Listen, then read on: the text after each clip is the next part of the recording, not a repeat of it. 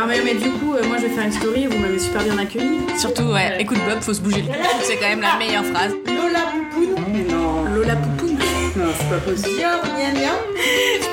Jésinette.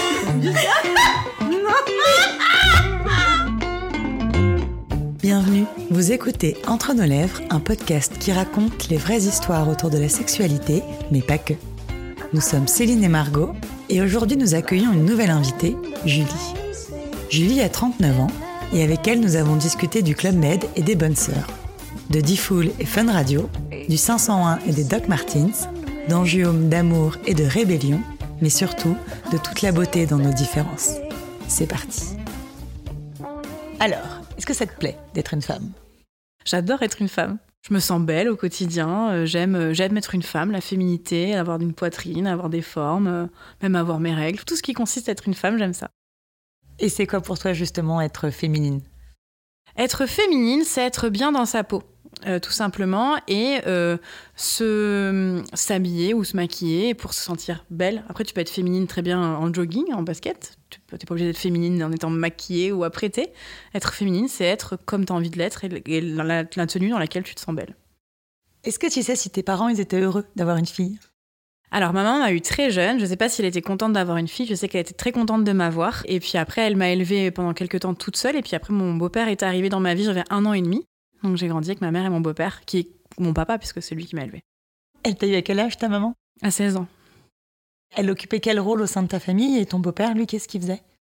Faut savoir que mes parents ont énormément déménagé et qu'à chaque fois, ma maman essayait tant bien que mal de trouver un petit boulot euh, dans la ville où on habitait. Mon beau-père n'était pas là de la semaine et c'est ma mère euh, qui m'élevait, mon frère et ma sœur. Donc on était euh, tous les trois à la maison et, et, ma maman nous a appris à faire des gâteaux. Enfin, c'était la maman gâteau qui s'occupait de nous, qui nous emmenait aux activités sportives. Et puis le week-end, le beau-père rentrait et nous grondait quand on avait fait des bêtises ou quand on n'avait pas eu des bonnes notes. Enfin, c'était un peu comme ça, quoi, à la maison. Et t'as grandi avec quelles images concernant les filles et les garçons et plus tard les femmes et les hommes? En fait, chez nous, tout ce qui est sexualité, les garçons, les règles, le féminisme, l'homosexualité, c'est pas des sujets qui avaient lieu d'être à la maison. On parlait pas non plus de mésangiomes. Enfin, j'étais dans une famille aimante, on rigolait. Enfin, c'était très fun, mais on parlait pas de tout ça. Tu nous parlais de tes angiomes? Oui. Qu'est-ce que c'est? Les angiomes sont des taches de naissance. Ça a une couleur lit de vin, un peu violet, comme Jean-Luc Reichmann sur son nez. Je dis souvent ça pour que les gens identifient. Et en fait, j'en ai moi sur 70% de mon corps. Où ça exactement? Alors, euh, j'en ai sur les mains, les bras, jusqu'en haut de l'épaule. J'en ai sur euh, le sein droit et un tout petit peu sur le gauche. J'en ai sur le ventre, sur le dos, sur une fesse, euh, sur la jambe gauche et le pied gauche. Mais j'ai rien sur la jambe droite. Ni sur le visage. Ni sur le visage, oui, j'oubliais. Et tu disais que vous en parliez pas alors, en fait, c'est pas qu'on n'en parlait pas, c'est qu'on avait pris le parti de pas en faire un sujet euh, où euh, on allait euh, me privilégier, par exemple, par rapport à mes frères et sœurs, ou à faire plus attention à moi parce que j'avais des angiomes. On m'a expliqué ce que j'avais très petite, et puis de toute façon, j'étais suivie par des médecins, j'allais très régulièrement à l'hôpital, donc je savais que j'étais malade et que, et que j'avais des soucis de santé, mais je me sentais pas différente. Et donc, du coup, mes angiomes, on n'en parlait que très peu. On a commencé à en parler à la maison quand je suis rentrée à l'école et qu'on a commencé à se moquer de moi. On s'est beaucoup moqué de toi? Oui, beaucoup, beaucoup, beaucoup. Euh, j'ai subi du harcèlement scolaire, mais comme euh, à la maison, on parlait pas de mes angiomes, je n'ai pas parlé de mon harcèlement scolaire. J'en parle à mes parents que depuis que j'ai un compte Instagram où je parle de mes angiomes. Parce que je sais aussi que ma maman, elle a beaucoup souffert, euh, pas d'avoir eu un enfant différent, mais du fait que dans la rue, on l'a beaucoup interpellée, on lui disait mais vous avez frappé votre fille, vous l'avez brûlée. Enfin, on lui a dit beaucoup de choses difficiles à entendre quand on est une maman, et donc ça, je le savais en fait qu'on lui avait dit tout ça, et je voulais la protéger. Donc en fait, toutes les fois, on s'est moqué de moi, je leur en ai jamais parlé. Mais t'en parlais à quelqu'un d'autre? Non, j'avais un journal intime. Ou alors euh, aux peu de copines que j'avais euh, que j'avais quand j'étais au collège, ouais. Tu disais que tu étais très suivie par les médecins Oui. Parce que du coup, c'est considéré comme une maladie? Alors, pour plusieurs choses, j'étais suivie par des médecins parce que moi, je suis née dans les années 80 et donc quelqu'un qui a des angiomes sur 70% de son corps, c'était rare. Enfin, c'est encore rare, mais à l'époque, pour eux, c'était quand même quelque chose d'exceptionnel. Donc, j'étais un peu, je le dis souvent parce que c'est comme ça que je l'ai ressenti, comme un phénomène de foire, un petit rat de laboratoire. J'allais à l'hôpital, j'avais 17, 18 internes qui me prenaient en photo, qui mesuraient mes angiomes, qui soulevaient les bras, qui étaient là, alors, machin. Mes photos ont fait le tour des États-Unis en des congrès médicaux. Enfin, c'était assez poussé. Et donc, donc comme euh, c'était le début des traitements contre les angiomes, entre guillemets, j'ai tout testé. On m'a fait tout tester. J'étais un peu le cobaye. Donc euh, j'ai été la première en France à tester le laser. Euh, j'ai testé des fonds de teint qu'on me faisait mettre sur les mains tous les matins. Ils ont voulu à un moment donné prendre la peau de les fesses de ma mère pour pouvoir me les greffer sur les bras. Donc on avait dit stop, on arrête là. Donc c'est vrai que ça a été assez compliqué. Et ensuite, à 14 ans, j'ai fait ma première phlébite pour ceux qui connaissent pas, une phlébite, c'est un caillot de sang dans les veines qui bouche la circulation. Et si on ne soigne pas la phlébite, ça peut se transformer en embolie pulmonaire ou en AVC ou en arrêt cardiaque. Donc il faut soigner la phlébite assez rapidement. Ils comprenaient pas pourquoi je faisais une phlébite, parce que j'étais assise euh, en cours et que normalement la phlébite c'est entre guillemets une maladie de vieux. Et donc c'est là qu'ils se sont rendus compte que j'avais aussi des problèmes cardiovasculaires qui étaient liés à mes angiomes. Les angiomes, à part le fait de colorer la peau, est-ce que ça c'est dû à quelque chose en particulier? Est-ce que ça a d'autres conséquences? On ne savait pas pendant très longtemps d'où venaient mes angiomes. Il y a trois ans et demi, j'ai été très très malade. J'ai fait une double embolie pulmonaire, j'ai failli passer. Vraiment, euh, j'ai passé six semaines à l'hôpital en réanimation. Et en fait, à cette période-là, euh, j'ai rencontré des bons médecins qui ont essayé de savoir d'où venait tout ça. Et en fait, ils ont vu, en faisant des recherches génétiques, qu'il y avait eu un gène qui avait muté quand j'étais dans le ventre de ma mère. Et ce qui explique le fait que j'ai des angiomes. Ensuite, ils ont trouvé que j'avais une maladie qui s'appelle Klippel-Trenaunay. C'est un syndrome qui regroupe tous les problèmes cardiovasculaires que j'ai et les angiomes. Ce sont tous les symptômes. Mais tous les gens qui ont des angiomes n'ont pas un Klippel-Trenaunay. Attention, je préfère le dire aussi. Donc, euh, tu peux aussi avoir un enfant demain qui a un angiome sur le visage, il n'aura pas forcément un Klippel-Trenaunay, et son angiome sera fin, et au bout de 3-4 ans, il ne l'aura plus. Moi, mon angiome est tellement épais qu'il n'est jamais parti, même en grandissant, j'ai quelques endroits de mon corps où c'est un peu estompé, mais c'est tellement épais, j'en ai tellement que ça partira jamais. Tous les traitements que tu as testés, ils ont eu un effet Psychologiquement, oui, c'était compliqué, surtout que, par exemple, le laser, je l'ai fait, euh, j'étais en cinquième, donc on habitait à Nantes, on devait aller à Tours en ambulance. Donc en fait, l'année de cinquième, euh, les lundis, mardis, j'étais pas à l'école, donc ça m'a fait redoubler ma cinquième. En plus de ça, il s'était trompé sur le dosage de l'anesthésiant, ce qui fait que j'avais quand même mal, qu'on me croyait pas. donc pendant un an et demi, je hurlais de douleur parce que le laser, c'est comme un tatouage, sauf qu'en plus de ça, ça brûle.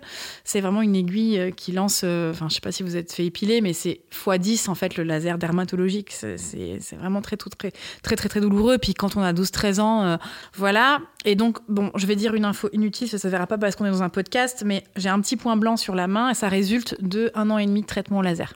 Ça valait pas le coup.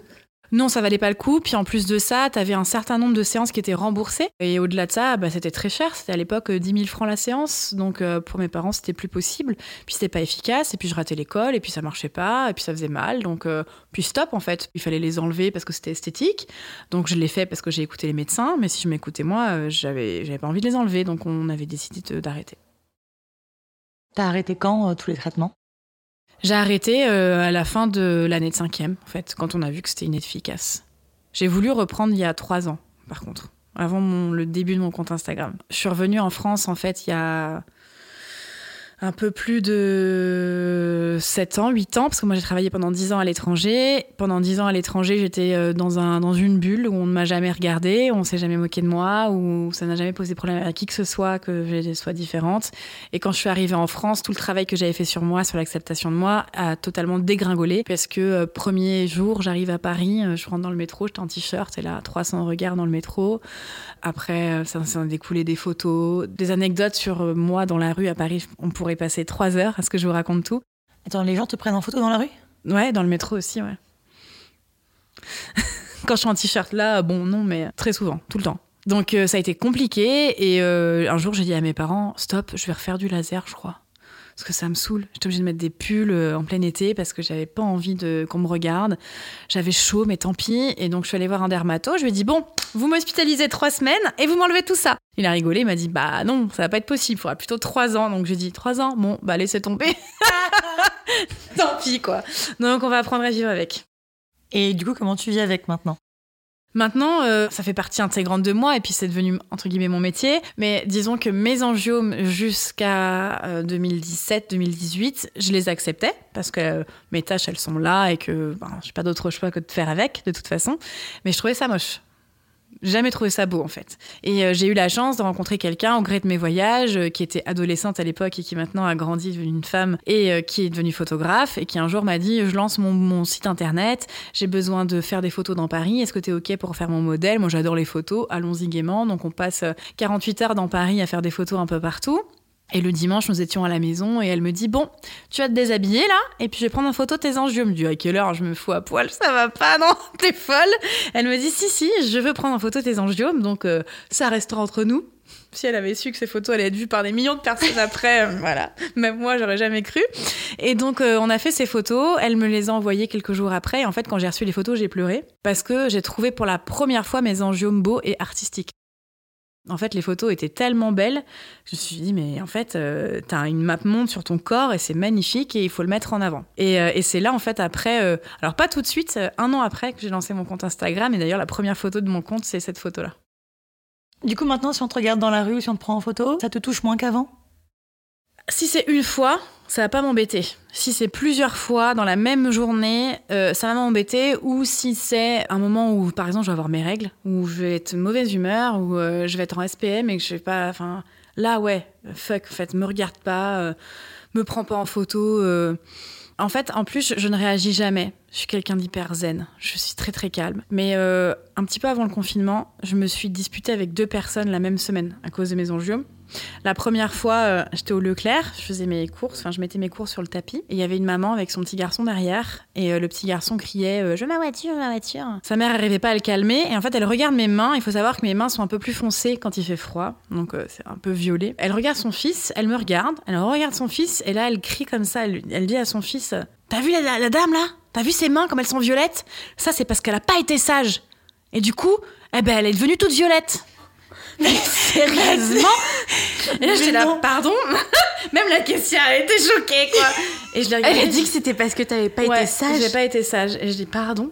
Et je dis, euh, pardon? Et en fait, je me suis dit, Julie, calme-toi. Parce qu'elle est avec son fils. Alors, il faut savoir qu'il y a 10 ans en arrière, la Julie de 10 ans en arrière prenait la tête de la mère, la mettait sur le tapis de course, lui faisait manger toutes mes courses. Mais je me suis calmée. Et, euh, et donc, du coup, je me suis baissée, je me suis mis au niveau du petit garçon. Et je lui ai dit, c'est pas parce que j'ai pas été sage que j'ai que j'ai les mains violettes, c'est parce que j'ai une maladie qui s'appelle un angiome. Et tu apprendras en grandissant que la différence, ça fait une force. Et j'espère que tu seras pas aussi bête que ta mère. Et en fait, sa mère, elle m'a regardé, oui, pour qui tu te prends à parler à mon fils et tout. Déjà, me tutoie. Je lui ai dit, on va s'arrêter là. Je lui dit, dis merci à ton fils d'être là. Parce que ça ne serait pas passé comme ça sinon. et puis à un moment donné, la, la- la caissière, elle lui a dit, vas-y, taisez-vous, madame, vous en avez fait assez. Je suis rentrée chez moi. Et le lendemain, un de mes potes m'invite à manger en bas de chez moi. J'ai un restaurant Jap.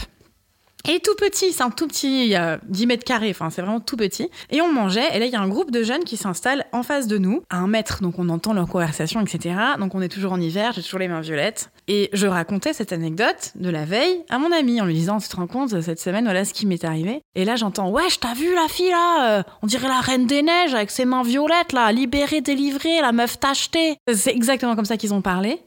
Et, et, là, il m'a regardé, mon pote, je vais me lever. Et je vais, je vais je leur en mettre une. Je dis, non, tu dis rien. Et pendant une heure, c'était là, libérée, délivrée, la meuf, elle est achetée et tout. J'avais. J'étais en train de manger mes sushis. mais c'est pas possible, en fait. Et en fait, on a mangé. On est sorti du resto et j'ai regardé mon pote et je lui dit mais ça me ressemble pas, j'ai rien dit, c'est pas normal. Donc je suis retournée, j'ai pris une chaise et je me suis assise à leur table. Je dis c'est quoi votre problème maintenant? C'est quoi votre problème? Et en fait à ces gens-là, faut leur parler euh, en leur disant t'as une sœur, t'as une maman, t'aimerais qu'on parle comme ça à ta mère ou à ta sœur? Après je suis rentrée chez moi et j'ai pleuré. Pas parce que euh, ça me touche, c'est que j'en ai marre en fait qu'on se foute de moi. Tu vois, au bout d'un moment, stop. Il y a des moments où la coupe elle est pleine, j'ai beau euh, m'accepter telle que je suis avec mes rondeurs, avec mes angiomes, j'ai beau m'aimer au quotidien, la bêtise humaine finira toujours par m'avoir. Et puis ça me renvoie à ce que j'ai vécu dans le passé. Les enfants, ils étaient tout aussi cruels? Alors en fait, la première fois où j'ai été euh, confrontée euh, quelque chose de cruel, c'était avec un adulte. C'était pas un enfant, c'était ma maîtresse de CP. Si tu me- si tu m'écoutes, Martine. Mais en tout cas, dans ma classe, j'avais un petit garçon, Romuald, qui avait la leucémie, qui n'a donc pas de cheveux. Et donc, elle avait décidé de nous mettre tout le temps à côté. Pour toutes les activités, qu'on soit tout le temps ensemble, les activités sportives, les activités manuelles, les deux là, différents là, comme ça elle faisait avec sa main là, les deux différents. Et en fait, du haut de mes 6 ans, Elle vous appelait les, deux, différents Ouais, les deux différents. Mais du haut de mes 6 ans, j'ai compris que c'était pas bien. Donc là, par contre, j'en avais parlé à mes parents. Et ça avait fait tout un tollé, vous imaginez, dans la classe. Et avec les autres enfants, ça se passait comment? En fait, si tu veux, toute la primaire, j'ai pas trop de souvenirs. Je pense qu'il a vraiment monopolisé ma mémoire pour le coup, euh, ce souvenir-là. Là où ça a été compliqué, c'est à partir de la rentrée en sixième. Comme je vous ai dit tout à l'heure, en plus mes parents ils déménageaient beaucoup, donc euh, j'étais la nouvelle à chaque fois. J'ai eu mes règles très tard, j'ai eu de la poitrine très tard. J'étais la première de la classe. J'étais la fille à des tâches parce que ça vient de là, donc j'avais pas trop de copines ni de copains. Et euh, effectivement, euh, j'étais gentille, j'étais toute mignonne. J'étais pas la jolie grande gueule que vous avez en face de vous aujourd'hui. J'ai effectivement vécu ce qu'on appelle euh, du harcèlement scolaire. Donc c'était tous les jours. On m'appelait peau rouge, l'indienne. On dansait autour de moi en faisant boubou, c'est les Indiens. On me lançait du ketchup au visage à la cantine. Euh, oui, c'était très très très très violent. Mais euh, je rentrais chez moi, j'avalais ce qui s'était passé et je faisais ma vie quoi. J'en parlais pas. J'en parlais pas. J'ai parlé à mes parents de tout ça quand j'ai commencé à avoir un compte Instagram. Quand j'ai fait ma première interview, ma mère a dit mais comment ça on t'a embêté à l'école? Parce que je leur en ai jamais parlé. Et ça a été comme ça tout mon collège. Là où ça a commencé à être compliqué, c'est quand tu commences à t'intéresser aux garçons. Bah non, hein, je vais pas sortir avec la fille qui a des tâches, hein, c'est trop la honte. Tu vois, les mecs, ah non, c'est trop la honte. Tu vois, ils parlaient comme ça. Et puis j'avais pas de copine, alors que tous les autres dans ma classe, ils avaient tous des potes et des copains. Moi, j'avais deux, trois copines et ça s'arrêtait là, quoi. Et en fait, l'année de ma troisième, tu demandes à ma mère, elle va te dire Julie, en troisième, elle a découvert les garçons, donc elle a arrêté de bosser. Mais pas du tout. En fait, c'est que l'année de ma troisième, on arrivait dans un nouveau collège, personne ne me connaissait. Et je me suis dit, ah, stop. T'es plus la fille qui a des tâches, t'es plus la première de la classe, tu vas être Julie, euh, la drôle de la classe. Et alors, par contre, du coup, j'ai pris un virage à 180 degrés, c'est-à-dire que de première, je passais à dernière, que j'étais élue déléguée alors que je me présentais pas, euh, que j'étais la grande gueule tout le temps, euh, que euh, ben voilà, euh, j'allais en manif alors qu'il y avait pas de tu vois, genre allez, on part en manif les gars, bon d'accord, si tu veux. Et donc du coup, bah, j'avais plein de potes et euh, j'ai fait tout ça pour qu'on oublie mes tâches. Et ça a été. Alors, euh, c'était bien pour moi, mais du coup, j'ai redoublé ma troisième et mes parents m'ont envoyé en pension, dans un pensionnat euh, privé, qu'avec que des filles, Euh, que des bonnes sœurs. On faisait la prière avant de manger, la prière avant les cours. c'était l'horreur. la punition. La punition, n'était finalement pas une punition parce que c'était la meilleure année de ma vie, je crois. Enfin, de ma vie, de mon adolescence. Parce que la journée, j'étais avec, euh, bon, bah, des Marie-Charlotte, tu vois, de bonne famille, avec la petite collerette blanche et tout. Mais à l'internat, c'était que des nanas qui avaient été punies. Donc, j'étais avec Agnès, qui revenait de deux ans aux États-Unis, avec Valérie, qui avait vécu en Allemagne. Les nanas, elles fumaient, ils avaient des Doc Martens et un 501. À l'époque, c'était trop la classe d'avoir un 501 et des Doc Martens, tu vois. Comme quoi, ça tout revient, ne jetez jamais rien. Et du coup, on faisait que des bêtises. On cachait les vélos des bonnes sœurs, on jetait les, vé- les matelas des sixièmes par la fenêtre, euh, on devait se confesser. Le pauvre curé, on lui a tout dit, on lui disait qu'on faisait des partouzes et tout. alors, que, alors que on n'avait jamais fait l'amour, tu vois. Mais genre, on se confessait au curé, on lui disait des trucs. Alors j'étais vierge, hein. mais c'était genre, oui, bonsoir, euh, pardonnez-moi parce que j'ai péché le week-end dernier, j'ai fait une partouze, ils étaient 12, bah c'est un peu moins que la semaine dernière où ils étaient 17, mais tu vois, on faisait exprès, on était tout dans la provoque. Et pareil, ça m'a desservi, parce qu'à la fin de mon redoublement de troisième, j'étais déléguée. Réunion avec les profs, bon bah, Madame Bullier, vous passez pas en seconde, hein, vous retriplez. Et là, j'ai dit, je vais passer un été pourri. Mes parents, ils vont me défoncer. Ma mère qui m'attendait à la sortie de l'école. Alors, c'était bien euh, Tu passes en seconde? Ah non, je passe pas en seconde. Ça a été compliqué. Et du coup, en parlant un peu de sexualité, Oui. ton premier souvenir, toi, par rapport à ça, c'était quoi? Alors moi, mon premier souvenir, c'était j'avais un Walkman, donc il n'y avait pas Internet. On parlait pas de sexualité à la maison. J'avais pas de grand frère ou de grande sœur. Et mes parents m'avaient offert un, un Discman où tu pouvais capter la radio. Parce que j'avais une chaîne dans ma chambre, mais ma mère, le soir, elle voulait pas que j'écoute la radio parce que bah, on se couche à 20h30, hein, il y a école demain. Et donc le soir, je me mettais mon Discman et j'écoutais Loving Fun. Enfin, à l'époque, c'était toujours Loving Fun avec Doc Eddie Fool. Et on parlait sexualité. C'était vraiment les premiers émois, quoi. J'écoutais et je me souviens que le premier témoignage que j'ai entendu, c'était une nana qui avait un clito de 17 cm. Dans ma tête, j'étais là, c'est quoi un clito 17 cm Ça me paraît énorme, enfin, tu vois. Et elle racontait que dès qu'elle marchait, elle prenait son pied, quoi. Mais je comprenais pas, parce que, bah, tu sais, la première fois que t'écoutes ça, euh, t'as 14 ans, t'es dans ton lit, tu- qu'est-ce qu'elle raconte, tu vois? Et c'est vrai qu'au fur et à mesure des émissions, c'est là que j'ai commencé à avoir un peu l'envie, un peu de d'explorer mon corps, ou enfin, de me dire, ah, peut-être qu'un jour, euh, moi aussi, j'ai envie l'amour. Et du coup, ça faisait quoi? Ça t'intriguait, ça t'intéressait, ça te dégoûtait? Non, ça m'a jamais dégoûté, mais ça m'intriguait, ouais, ça me et même il y a des fois où ça me titille un peu. Tu vois les discussions euh, passé 23 heures, t'es dans ton lit, sais ce, secret. Puis en plus moi j'avais une chambre à part de la maison, euh, donc j'étais toute seule dans ma chambre, je savais que même si je me caressais, personne me, me verrait ou m'entendrait quoi. Et donc c'est vrai que c'est là où c'est la première fois où je me rappelle que Doc disait souvent aux filles bah, prenez un miroir et regardez-vous. Et euh, ben c'est c'est pas ma mère qui m'a dit de faire ça quoi, c'est Doc Fun Radio quoi. Donc c'est un jour, j'ai pris un miroir et je me suis observée, j'ai regardé euh, comment j'étais faite, quoi. C'est à ce moment-là aussi que tu as découvert la masturbation? Euh, ouais, complètement, ouais, complètement. C'est à ce moment-là, je crois que je me... première fois je me suis masturbée, c'est en écoutant Doc Eddie Full. Le nombre de personnes qui ont dû avoir ça je aussi. Je crois, je crois. Ouais, ouais. Puis j'étais pas réglée encore. Hein. Moi, vraiment, mes règles, j'ai eu à 16 ans, euh, presque 17. Tu les as attendues? Je les attendais euh, pour être comme les copines pas euh, pour les avoir absolument, mais c'est parce que euh, dans ma classe, euh, ben j'avais pas, j'étais la seule qui les avait pas. Elles étaient toutes là à dire ah moi j'ai mes règles, comme si c'était vraiment le truc à l'époque. Il fallait absolument les avoir ces règles. Et puis j'avais pas de poitrine, j'avais vraiment des petites poires quoi. C'était vraiment rien du tout pour moi parce qu'elles étaient toutes réglées, elles avaient toutes leur poitrine. Et pareil, ma maman ne m'avait jamais expliqué comment ça fonctionnait. Et en fait, j'ai eu mes règles en cours d'allemand. J'étais assise en plus en tailleur, on faisait un sketch en allemand, j'avais un pantalon blanc. Oh non. Oh si. Et euh, ça a commencé à pouffer de rire dans la classe, tu sais, les... Et donc la prof, elle m'a dit, Julie, rentre chez toi. Donc euh, je suis rentrée chez moi à vélo avec mon BMX rouge. Et j'ai du BMX Ouais, j'ai un BMX, ouais. La classe?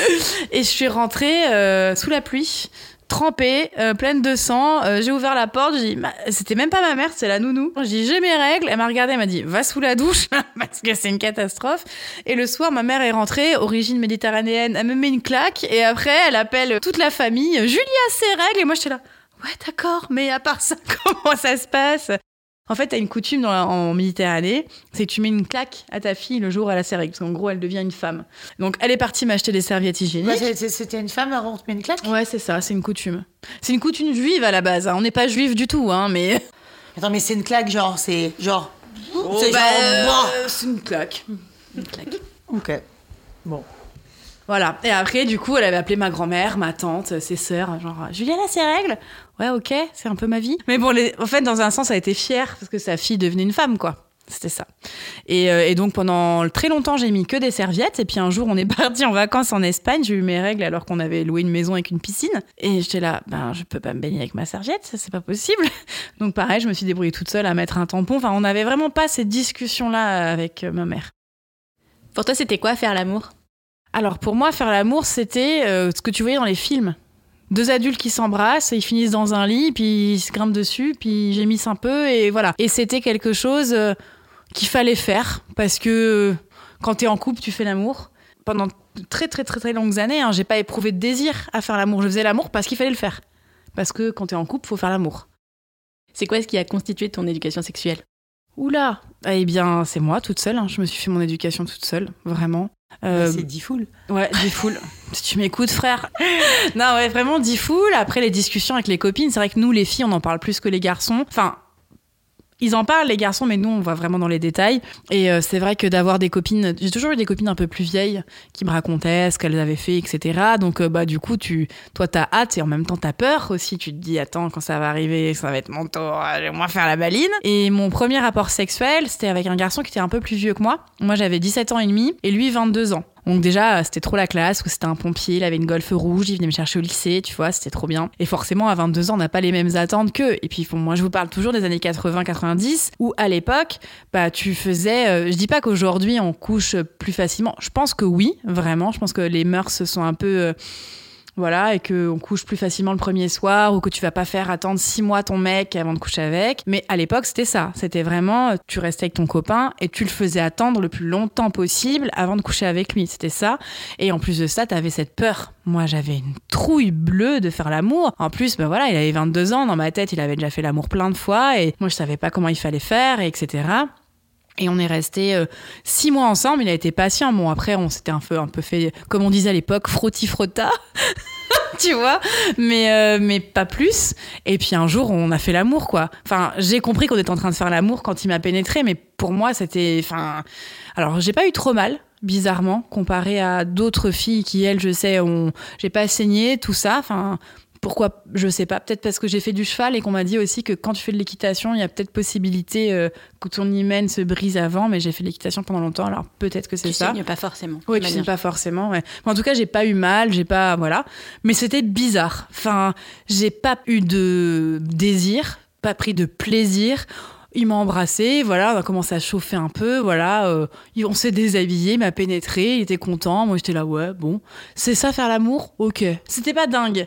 Et puis. euh, on n'a pas eu l'occasion de le refaire. En fait, ce méchant garçon, il avait raconté à tout le monde qu'il m'avait fait l'amour dans sa voiture, alors que c'était pas vrai. Il avait raconté ça. On avait, on habitait une toute petite ville et euh, ça avait, c'était revenu aux oreilles de ma mère.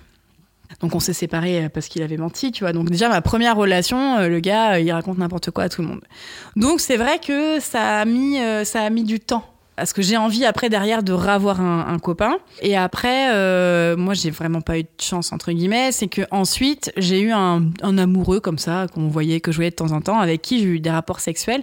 Mais toujours pareil, tard. Mais moi le désir est venu vraiment très très très tard. Et en fait avec ce garçon là, on a couché ensemble quelques fois. Puis à l'époque, moi j'étais euh, dans un autre internat, j'avais 18 ans, mes parents m'avaient mis dans un autre internat. Je rentrais que le week-end chez mes parents et puis euh, je vois que j'ai un retard de règles. Je vois que j'ai un retard de règles. Je le sentais en fait, qu'il y avait quelque chose qui, tournait pas rond. Et j'avais dit à mes copines, je crois que je suis enceinte parce que j'ai quand même un retard de règles. J'avais 18 ans, euh, trois semaines de retard, un mois de retard, un mois et demi de retard. euh, ça pue. Et puis j'avais tellement peur de le dire à ma mère que j'ai rien dit et que je suis repartie à l'internat, que je vomissais tous les matins. euh, Donc là, c'était clair que j'étais enceinte. Et en fait, euh, j'en ai parlé à l'infirmière scolaire en lui disant je ne sais pas quoi faire. Et elle m'a dit de toute façon, t'es 18 ans, t'es libre de faire ce que tu veux, c'est toi de prendre ta propre décision. Enfin, ça, c'est ce qu'elle m'a dit. Je suis repartie en cours et deux jours après, j'étais en classe, il y a la CPE qui rentre et Julie, euh, l'infirmière qui vous attend et tout. Et j'arrive à l'infirmerie, il y avait ma mère. Enfin, mes parents habitaient à Paris et moi j'étais en internat à Clermont-Ferrand. Et donc en fait, elle avait prévenu ma maman. Mais non. Si, si, elle avait prévenu ma maman. Et donc, euh, du coup, on est rentré euh, sur Paris avec mes parents. Et ma mère m'a dit Tu veux faire quoi? M'a posé la question. On a fait des examens et il s'est avéré en fait que l'embryon n'était pas bien positionné et qu'on m'a dit qu'il y aurait des chances que bah, je fasse une fausse couche dans les jours à venir, etc. Et tout. Donc du coup, j'ai fait un, un avortement, donc j'ai fait un IVG dans les Yvelines et c'était Christine Boutin euh, qui était à la tête des Yvelines, donc c'est très compliqué à l'époque. Et, euh, et pour la petite anecdote, heureusement que maintenant ça n'arrive plus parce que à l'hôpital, on nous demande 15 fois avant notre nom avant chaque intervention et qu'on a un bracelet, etc. Nous, à l'époque, t'avais ton dossier au pied du lit, en fait. Et euh, avant mon intervention, parce que moi, j'avais dépassé, j'étais 2-3 jours du délai d'avortement. Donc, on m'a endormi, c'était par aspiration.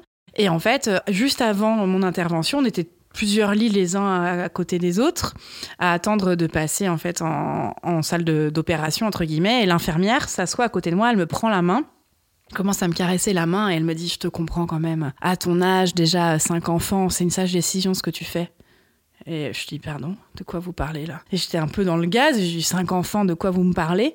Et du coup tout de suite elle prend mon dossier, elle se rend compte qu'il y avait eu un échange de dossiers en fait au pied du lit. Et heureusement qu'elle a vérifié parce que la personne en question devait se faire ligaturer les trompes. Oh putain. Voilà. Donc euh, j'ai eu de la chance dans mon malheur à ce moment-là quoi. Ça n'arrive plus que dans Kill the Virgin, ce genre de truc. C'est ça. Mais pour le coup, euh, je pense qu'il y a tellement eu de, de mésaventures comme ça qu'ils ont mis ça en place.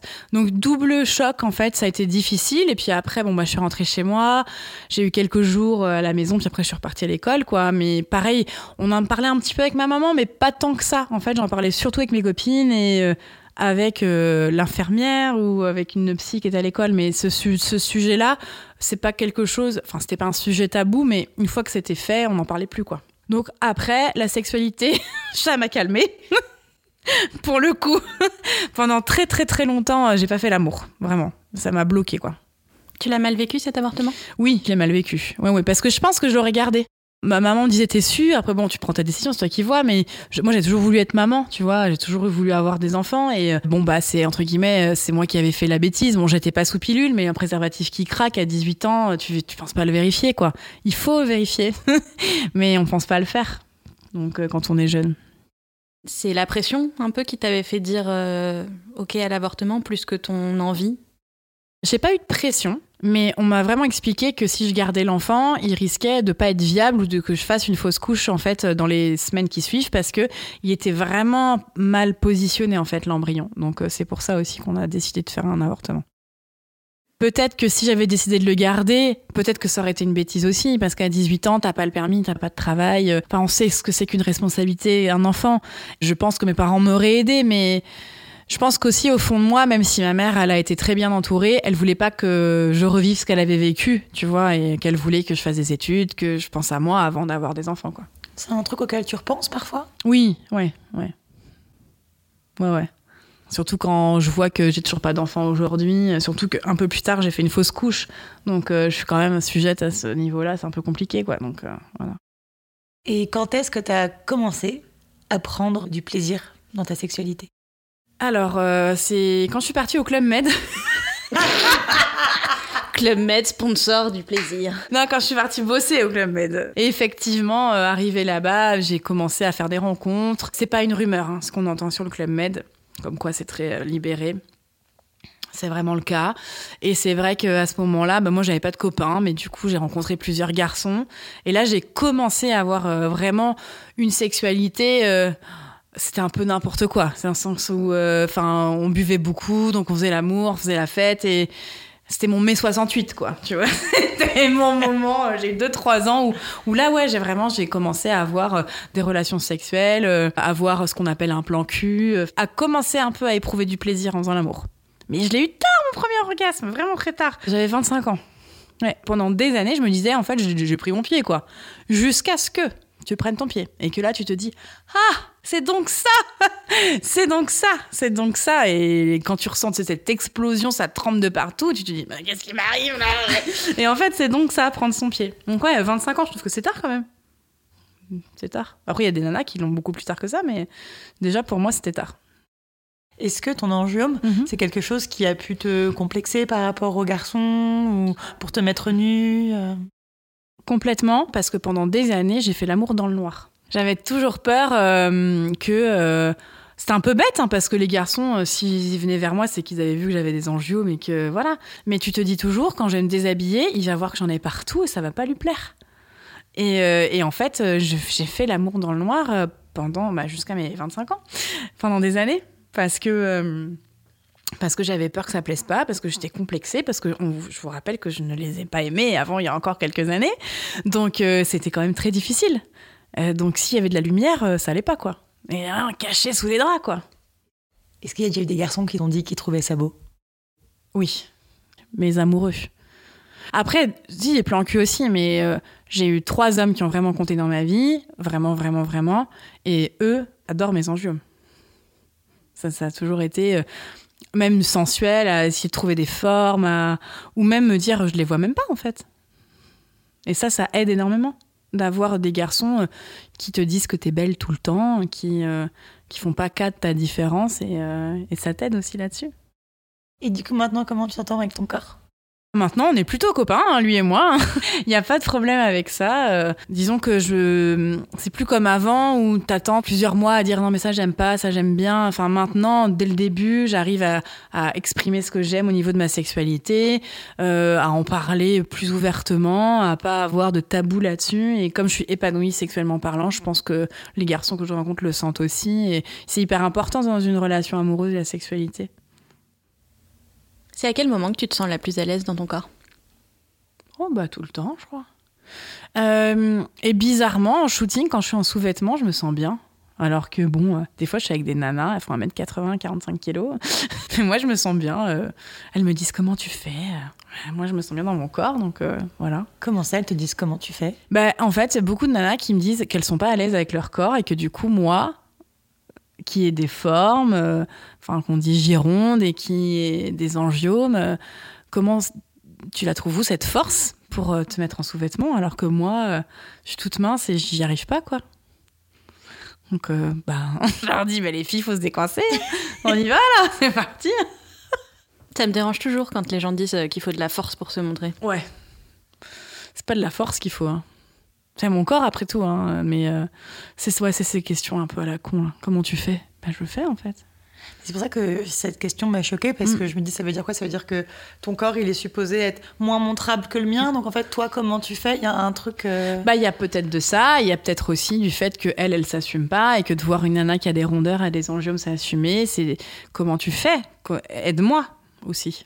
Moi, je réponds toujours de la même manière. Tu parlais de tes rondeurs. Est-ce que ça a été un sujet à un moment pour toi ou pas du tout? Ah oui, tout le temps. Alors ça, par contre, mes rondeurs, moi, je fais le yo-yo, en fait, depuis que j'ai 15 ans. Donc, euh, un coup, je fais 100 kilos, un coup, j'en fais 80, un coup, j'en fais 120, un coup, j'en fais 70. J'ai appris à vivre avec. Et pareil, à m'aimer, peu importe le poids que j'avais. Tant que je me trouve bien dans ma peau, j'arrive à trouver des vêtements, que je continue à plaire aux hommes, ça pose pas de problème. C'est un sujet euh, trouver des vêtements? Ouais, ça a été compliqué. Quand je suis vraiment au plus haut de mon yo-yo, je galère. Enfin, je galérais. Parce qu'il y a de plus en plus de marques qui maintenant euh, font du grande taille. Ce qu'on appelle grande taille. Tes variations, elles sont dues à quoi? Ça se passe comme ça ou c'est juste toi qui par moment euh, et te sens moins bien et du coup euh, En fait, je suis quelqu'un qui mange mes émotions, comme on dit. et, euh, donc, euh, il y a des fois où je vais être euh, vraiment ce qu'on appelle mince, parce que ben, je descends, je perds énormément de poids. Et dès qu'il se passe quelque chose un peu plus compliqué dans ma vie, je vais grossir même sans manger. Je suis comme ça. Bon, après maintenant, avec l'âge, j'ai du mal, si je mets... Là, en plus, depuis 6-7 mois, on fait plus du tout sport, on va être clair. Mais dès que je me mets à faire du sport, les 10-15 kilos que j'ai en superflu, euh, ils, partent très vite. Mais euh, là, bah, du coup, ça fait 6 mois qu'on est un peu à l'arrêt, donc je me suis... euh, Enfin, pas empâtée, mais on va dire que j'ai pas maigri non plus. Donc là, c'est dans une phase de poids où c'est pas top, mais... euh, où j'aimerais justement en perdre un petit peu, mais c'est pas pour ça que je ne m'aime pas, hein. mon corps, euh, je l'aime. Il y a une fois où vraiment j'en avais marre qu'on me dise que j'étais trop grosse et où là j'ai fait un régime. Ce qu'on appelle vraiment un régime. Et en 4 mois, j'ai perdu 45 kilos, ce qui est trop. Où je me suis butée au sport, je faisais 17 km par jour à pied et je mangeais rien. tu disais que t'en avais marre des remarques, t'as aussi subi des remarques Oui. euh, Ouais, par rapport à mon poids et de ma famille aussi, parce que dans ma famille, tu sais, c'est euh, l'image de gros égale en mauvaise santé. En fait, j'ai fait un régime pour les autres, pas pour moi. Donc, euh, je suis passée du 54 au 42. Et quand je suis arrivée euh, chez Promode, parce que j'ai plus d'habits, donc je suis allée chez Promode, m'acheter un jean et je suis allée au 48. Et la nana, elle m'a dit euh, Non, faut aller là-bas, là pour vous. Et j'ai mis un 42, je me suis vue dans le miroir, j'ai fait C'est pas moi ça. c'est pas moi. Et en fait, bah, ça a tenu 6-7 mois. Après, j'ai regrossi. Parce que moi, mon poids de forme, c'est plus 90 kilos euh, que 65. Donc, euh, et que je suis bien dans mon 90, que je suis bien dans mon 48. Bon, là, j'ai un peu dépassé le 48. Je suis plus sur du 50, 52, mais on s'en fout. Mais mon poids de forme, c'est plus 48, tu vois. Donc, euh, 42, c'était pas moi. Je me reconnaissais pas. C'est comme si tu m'enlèves mes angiomes demain. Et euh, les gens qui me connaissent pas, à qui je montre des photos de moi quand j'étais maigre, ils me disent oh, ça ne va pas. ça te va pas parce que je pense que ça va avec ma personnalité aussi d'être un peu gironde et que euh, dès que je suis mince, je suis plus moi. Tu disais, euh, demain, si on m'enlevait mes angiomes, ce serait plus moi. Ouais. Aujourd'hui, euh, s'il y avait un remède miracle, le laser miracle qui fait pas mal, Mm. tu le ferais pas? Non, je le ferai pas. Mais d'ailleurs, on peut parler de quelque chose qui va se passer, euh, vu que l- on connaît la date de la sortie du podcast, ça sera déjà sorti, donc je peux en parler aujourd'hui. Mais vendredi, je tourne une vidéo, et ce sera une grande première pour moi. On va recouvrir mes angiomes de fond de teint, donc tout mon corps, parce que j'aimerais une fois dans ma vie me voir sans angiomes, juste pour voir. Donc bah, je sais pas ce que ça va donner. Peut-être que j'ai beaucoup pleuré, peut-être pas, mais en tout cas, on fait ça avec euh, les nanas de Paname, et on s'est dit que ça pourrait être sympa une fois de le faire, juste pour voir. Mais euh, je n'ai pas du tout envie de les enlever. En fait, c'est moi qui ai eu l'idée, et après, je me suis dit, mais pourquoi t'as eu cette idée En fait, tu vas chialer, tu vas pas être bien, mais j'ai envie de le faire pour voir, c'est juste par curiosité, se dire que serait mon corps sans angiomes. C'est juste pour me voir une fois. Mais je pense que je voudrais vite prendre une douche après. Euh, Plein de fond de teint sur le corps, ça doit faire trop zarbi. c'est clair. Ça te fait peur de vieillir? Alors, non. Ce qui me fait peur, alors c'est pas de la peur, disons que ce qui m'embête aujourd'hui, c'est de pas être maman. Mais sinon, de vieillir, non. Et donc, forcément, en vieillissant, t'as moins de chances d'avoir un enfant. Et au plus on avance dans le temps, au plus ma chance se réduit quand même. Et comme j'ai pas, je ne juge pas celles qui le font, et je trouve que c'est génial d'avoir cette force-là. Mais moi, je veux pas faire un enfant toute seule. Je veux pas faire un enfant avec mon meilleur ami gay. Pourtant, j'ai plein d'amis gays qui me le proposent, mais non. Pour moi, avoir un enfant, c'est avoir un amoureux ou une amoureuse et cet enfant, c'est les fruits de l'amour. C'est pas avoir un enfant juste pour être maman. Mais je comprends celles qui le font, je ne juge pas. Mais en tout cas, pour moi, avoir un enfant, c'est fonder une famille. Et pour le moment, j'ai pas eu l'occasion de rencontrer le papa. C'est un truc euh, qui te rend triste? Alors à une époque, oui, ça me rendait très très très triste. Maintenant, je pense que j'ai un peu fait le deuil. Hein. J'ai l'impression que j'ai 50 ans quand je dis ça, parce que je pense qu'il y a encore l'occasion d'être maman. Mais euh, c'est parce que j'ai eu des histoires difficiles, des histoires d'amour qui sont compliquées, qui ont mis longtemps à guérir aussi. Et aujourd'hui, maintenant que je sens prête à être amoureuse, etc., je me dis que si j'ai pas d'enfant, c'est pas grave. Mais par contre, je ne pourrais pas finir ma vie toute seule. Je, le vivrais très mal, je pense. Ça me dérangeait pas de rencontrer quelqu'un qui a des enfants, par exemple, et de faire ma vie avec ce garçon ou cette femme. J'en sais rien, je suis pas fermée. Mais du coup, à une époque, je me disais, si j'ai pas d'enfant à 40 ans, je, je, rêverais très très très mal. Et aujourd'hui, je me suis dit, bon, si j'ai pas d'enfant, c'est pas grave, mais si j'ai pas d'amoureux, si je me bah, marie pas ou si je finis pas ma vie avec quelqu'un, là, ça serait difficile. Je le sais. Je suis pas, en fait, euh, je suis pas quelqu'un qui aime être seul. J'ai un gros problème avec la solitude. Donc je sais que ça serait difficile. Avec les différents partenaires que tu as eus, est-ce que tu as eu le sentiment que vous étiez en phase par rapport à la sexualité? Avec mes amoureux, oui. Avec ce, je pense que c'est hyper important aussi. Euh, enfin, quand il y a de l'amour, après, euh, il n'y a pas de jugement. On peut parler de sexualité euh, sans juger l'autre. On peut dire ce qu'on aime, ce qu'on n'aime pas. On peut expérimenter des trucs. ça, c'est possible vraiment quand tu es vraiment en confiance avec la personne ou quand il y a vraiment de l'amour. Et effectivement, avec les personnes que j'ai aimées, il n'y a pas eu de problème. Est-ce que parfois, quand tu es amoureuse, tu peux avoir quand même envie d'autres personnes? Alors non, parce que je suis quelqu'un de hyper fidèle et entière dans tout ce que je fais. Je suis très entière. Donc en fait, quand j'aime, j'aime. J'ai une amie qui dit tout le temps, Julie, elle est trop. Mais je suis trop dans tout. Et en fait, quand j'aime, j'aime trop. Et donc non, quand je j'aime vraiment quelqu'un, je regarde pas ailleurs. Bon, jamais. Par contre, ça m'est déjà arrivé d'avoir un plan cul et de penser à une star ou mon ex. Normal. Des cinq sens, pour toi, c'est lequel qui est le plus lié à la sexualité? Euh, Le toucher. C'est quoi la sensation que tu recherches à travers le sexe? Aujourd'hui, je cherche vraiment à prendre mon pied, quoi. je le dis clairement. c'est vraiment, euh, je veux vraiment, tu vois, quand j'y arrive pas, je suis frustrée, quoi. Maintenant que j'ai découvert ça et que l'orgasme, c'est tellement un truc génial que, euh, tu sais, quand tu te trouves avec un mec qui prend son pied avant toi et qui s'endort, t'es là, non mais t'es sérieux, mec? Tu vois, eh oh, je suis là Bon, heureusement, il y a le dieu qui a inventé Womanizer. mais, euh, enfin... S'il s'endort, tu prends le Womanizer? C'est ça mais c'est vrai que oui, bah, c'est génial enfin, de prendre son pied et puis, tu sais, le câlin d'après. C'est ce petit moment-là, euh, trop bien. Est-ce que tu as le sentiment que ta sexualité, elle influence la personne que tu es Je me suis jamais posé cette question. Je réfléchis, je te réponds après.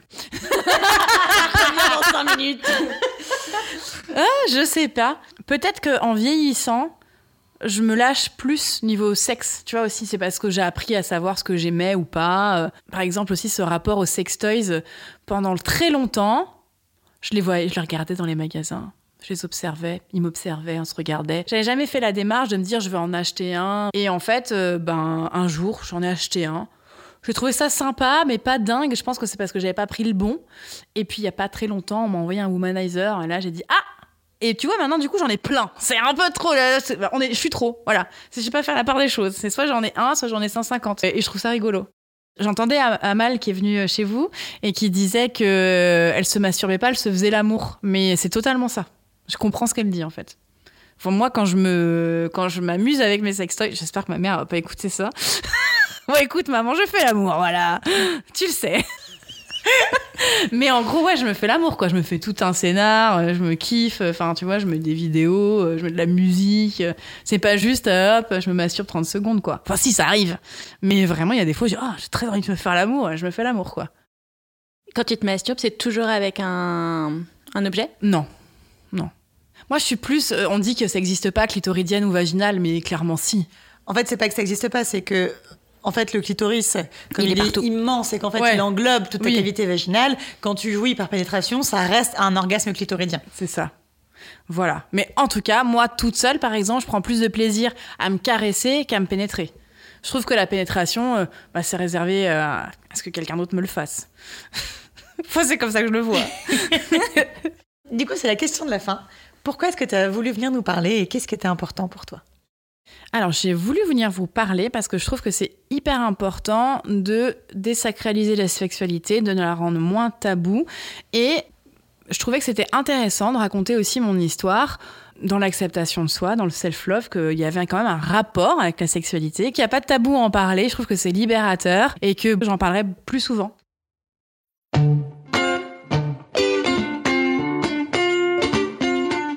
Pour ne pas rater le prochain épisode d'Entre nos lèvres, abonnez-vous à ce podcast. Vous pouvez également nous suivre sur Instagram, Facebook et Twitter, at Entre nos lèvres, ou sur notre site internet entrenoslèvres.fr où nous écrivons aussi. Et n'oubliez pas de vous inscrire à notre super newsletter. Tous les 15 jours, à l'annonce du nouvel épisode, on partage avec vous 5 chouettes recommandations. Des livres, des films, des articles, tout ce qui nous a plu ou touché ces derniers temps. Promis, c'est cool. Ah oui, et puis le montage et le mixage de cet épisode ont été faits par Charlotte Imbeau et la musique du générique par Martin de Bauer. Allez, à dans 15 jours.